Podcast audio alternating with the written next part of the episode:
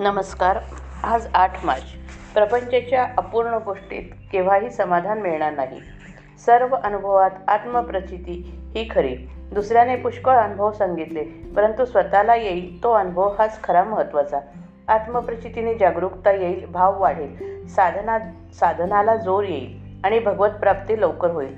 संतांनी पुष्कळ गोष्टी आजवर आपल्याला सांगितल्या परंतु त्यांना देव जसा हवासा वाटला तसा आपल्याला वाटतो का? प्रपंच करीत असताना भगवंताची आपल्याला आवश्यकता वाटते का? आपण असा विचार करावे की आपण लहानाचे मोठे झालो विद्या संपादन केली नोकरी मिळाली लग्न झाले मुलेबाळे झाली घरदार केले परंतु आपल्याला अजून काहीतरी हवेसे वाटतेच आहे. हे आपले हवे पण केव्हा संपणार? आपण नोकरी करतो कोणी वकिली कोणी डॉक्टर की नोकरी करणारा मालकाला आपल्याशिवाय दुसरा कोणी नोकर मिळणार नाही म्हणून काही नोकरी करत नाही. किंवा अशिलेला कोणी दुसरा वकील मिळणार नाही म्हणून वकिली वकील वकिली करत नाही. म्हणजेच नोकरीवाला काय डॉक्टर काय वकील काय कोणीही आपापले कर्म केवळ त्या कर्मासाठीच करत नाही तर त्यातून आपल्याला सुख मिळेल. या ईर्षेने तो ते करीत असतो.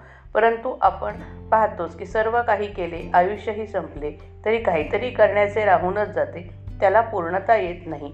एखादी गोष्ट आपल्याला मिळाली की आता यापुढे काही करायचे उरले नाही असे काही वाटत नाही. आता काही एक नको आहे. जेवढे आहे त्यात समाधान आहे. असे कधी वाटते का? पुढे कसे होईल? हे सर्व टिकेल का? ह्यात आणखी भर कशी पडेल? याची विवंचना कायमच. एखाद्याचे लग्न ठरले. ते झाले की आता प्रपंचाची काळजी मिटली असे वाटते का? लग्न झाल्यावर समजा पाच वर्षे मूल झाले नाही तर ही काळजी तरी हा काळजी करतोच आणि समजा मुलेच मुले झाली तरीही याची काळजी आहेच. तेव्हा या प्रपंचाच्या गोष्टी अपूर्ण आहेत. त्यातून समाधान लाभेल हे कसे शक्य आहे? या गोष्टी एका एकातून एक निर्माण होणाऱ्या आहेत. ज्या ज्या म्हणून सुखाच्या गोष्टी मानल्या त्या सर्व जरी एकत्र केल्या तरी त्यातून समाधान होणार नाही.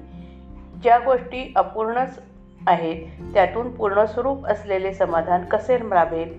समजा एका वेड्या एका वेड्याच्या इस्पितळात दोनशे वेडे आहेत. जर कोणी म्हणाले की आता आणखीन शंभर वेळे आले की एक शहाणा त्यातून निर्माण होईल. तर हे कधी शक्य आहे का? मनुष्याला कितीही असले म्हणजे पुरे होईल हे ठरलेले नाही. आहे त्या परिस्थितीमध्ये आपण समाधान मानले की जे आहे ते पुरेल. श्रीराम जय राम जय जय राम.